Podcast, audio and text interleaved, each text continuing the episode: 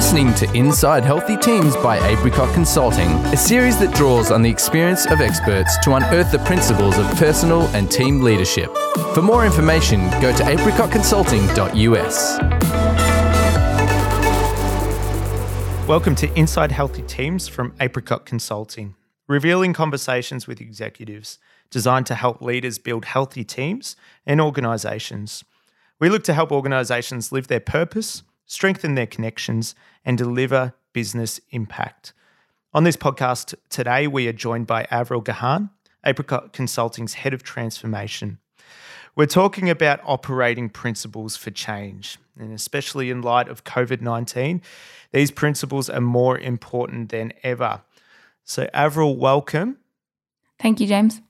Tell us a little bit about yourself. Well, my career started in human resource management, uh, working in the professional services industry. So I guess I, I naturally started my career supporting organic change. So, in a human resource department, how do we support employees um, through the evolution of change in, in various different different senses? So, I worked in the professional services industry for about seven years, and I actually decided to go into change management consulting. So, looking at from a digital transformation perspective and the evolution of the digital world, how we how we support people through that and, and help them adopt digital technology.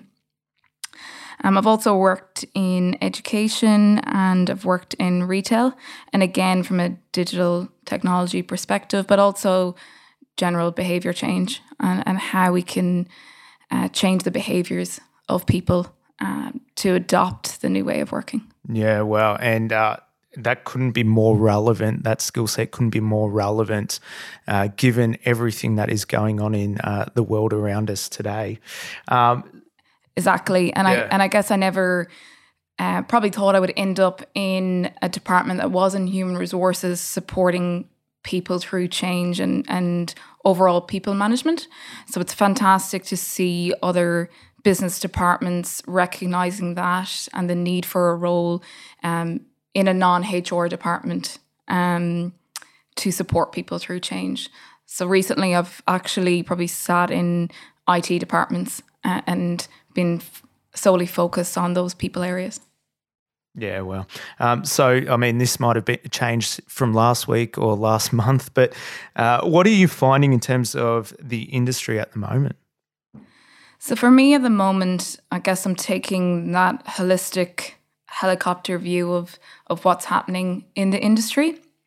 Um, obviously, there's a significant amount of change happening at the moment. And I, I guess I find that people are very focused on the digital technology change. Um, so how do we get Zoom working? How do we get Teams working for for staff remotely? But for me, I also think there's a key element that we're not focusing on, which is the people element. So how do we support people to adapt to the to this new way of working? So it's not just about using the technology, but also about the social connection um, and not necessarily uh, being able to physically connect with your colleagues. And then there's other changes also happening. So we obviously have a lot of um, economic instability at the moment, and that's probably causing a lot of um, anxiety for people um, and fear on what's to come. So there's fear on COVID nineteen, mm. there's fear of the economy, there's fears about my job and my my job and my roles. Um, and what the future looks like for me. Yeah, yeah. And with all the panic buying going on, I mean, I was just speaking to a colleague recently about trying to get some headsets from our local Officeworks, and even those are, are, going quickly. So we've obviously got to look after the technical side, the operations side. But you, you, you know, mentioning there as well, we've got to we got to be able to get our people ready for that change as well, or to help embrace that change culturally. Mm-hmm and and it's probably be a change that's going to last for some t- be a change that's going to last for some time. Mm. Um, so we need to think about how could, how do we support our employees uh, through a change that could last for quite a while, but also we have to adapt very quickly. Mm. So we have we have to change right now. there's not necessarily the the time to support people through a normal change process. So you uh, recently wrote an article sharing Apricot's operating principles for change. Can you tell us a little bit about those principles? So I have operating principles for change that I use um, for all different changes that I've been asked to advise and help with. So I decided to share these as I think they will be particularly helpful uh, with the magnitude of changes taking place at the moment. So I'll take you through those in, in a bit of detail and maybe give you some practical examples of how you can apply those in your in your workplace. So the first operating principle that we abide to when we're managing change is inspiring hope and connection. And I guess that's really where the idea of having project or program logos has come from and having vision statements for projects or programs. So you're creating that that hope of what the future state of the change will look like and it's providing that inspiration for people. So in light of the current changes that are happening it's looking at what is our organizational vision, what is our organizational purpose, and ensuring that you're connecting employees to your purpose and your vision. So you're creating that hope and, and inspiration and doing that throughout your communication channels. So really creating positivity and, and taking staff away from the amount of negativity um, that it, that is out there globally at the moment. Okay, and, and if I'm turning on the TV, watching the news, which we all are right now. We're all scrolling our social media. Um, and I see, you know, even today, you know, Qantas, 20,000 employees, they've stood down for a period of time. Um, can, can you give me some really practical examples of how business leaders can can combat that kind of messaging that's out there right now and inspire that vision, inspire that, um, eh, you know, everything that you're saying there. It's communication and engagement on that vision. So ensuring that that's at the forefront of everything that you do. Um, you know, it's at the start of your meetings. It could be having stand ups just to to connect with everybody. Virtual, virtual stand ups. virtual stand ups. Yeah. Um, or remote calls with everybody just to check in how they're going and then remind yeah. them that this will end. Um, and, and reminding them on that on that vision and the and I guess the benefits of the change. So there there are benefits of the change. So for example, a lot of organizations have been trying to move to a digital method of operating. And I guess this has forced everybody to to move to that model. So the there are some benefits, and it's remembering to try and connect employees with those. Great, great, makes sense. Um, some other principles you've got there in your toolkit. Tell us. So the next principle is giving people, as I say, a voice and a choice. Um, so this is really creating ownership and accountability for decisions. So it's enabling employees to be involved in the decision making. So there's nothing worse than having something pushed on you and feeling like you don't have that control over the mm. outcome. Um, so it's about involving employees in the process, yeah. giving them a voice in the decision making, and mm. also they create their own um, outcome. They feel like they have a choice, and they're a lot more likely to buy in uh, to that outcome. Yeah, and I think that's particularly important at the moment, given that there is so many things going on outside of our control right now. So wherever we can, as business leaders, to be able to uh, empower our staff to take that ownership, like you said, and and be involved in the decision making process, uh, you know, is something that we can be doing, isn't it? So an example, yes, James, an example that I use is you know, in the case for organizations where they have to make people redundant. So you you'll see voluntary redundancies. So again, that's not picking people um, in your organization and making them redundant. You're letting people know the current situation and you're letting them opt in. So you're giving that voluntary redundancy and that choice. It's obviously not an ideal situation, but people feel like they can they can have some sort of control over the outcome. So you might find people who are near retirement or actually we're looking to take a break. Yeah. So rather than cloak and dagger, we come along and we pull somebody into a room and, and make them redundant. So people are a lot more likely to process that a lot better. Yeah. Yeah. Uh, other principles. I'm I'm loving this, by the way, and I think it's so relevant, um, you know, for our audience. You know, right right now we're, we're looking at what we can be doing to look after our staff, look after our people, and what you're sharing is um, is great insight. Keep Just- going. Similar to the principle of giving people a voice and a choice, I think is trust and transparency. Yeah. So that they go hand in hand. But usually during challenging times of change, people can see the writing on the wall.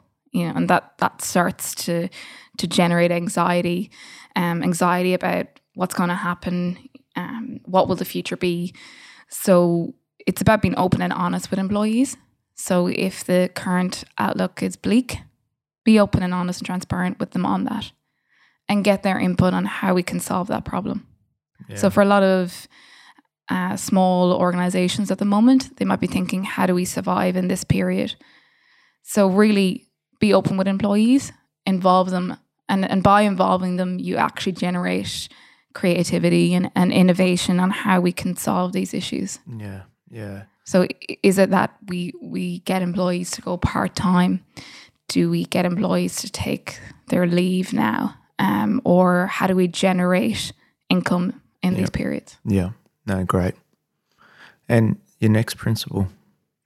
I think my next principle, um, to me, is is common or basic human human decency of understanding what employees are going through at the moment. So that ability to put yourself in in the shoes of somebody else and understand the fears that they might have at the moment. So hmm. everyone will have different challenges, whether it's financial commitments or a family to support, or they might have a close relative that that may be unwell, or their fears that they might they may become very unwell at the moment. So it's it's really empathy and understanding that everyone processes these changes differently, and as leaders, we really need to step into their shoes, listen to them, empathize, let them know that we're there for them and that we'll we'll get through that change. Yeah. Um, so there's nothing worse than having somebody f- feeling like you're being judged Yeah. Um, and having that lack of understanding. And that's not going to help employee engagement and, and help us progress um, to the future either. Yeah, yeah. That and that empathy can be, you know, really powerful given given the circumstances we're all facing. Inspiring hope and connection, giving people a voice and a choice, empathy. What's the next one? just before I move off the the empathy, probably what I'd add is with the different generations and different workforce demographics. Um, you know, typically, millennials, as we know, can tend to to be a bit more anxious, maybe than previous or other other generations. So for the baby boomers or or the demographic that might be a little bit older, it may be hard to understand where a millennial is coming from. So it's really about removing that judgment and trying to understand the different um, methods of operating for the different generations. Yeah, great. Um, and so we've got that empathy, giving people a voice and a choice, and inspiring hope and connection. Uh, I love, I love the next one. I've read on, I've read on here. I love what you're about to say here. Go on. Over communication.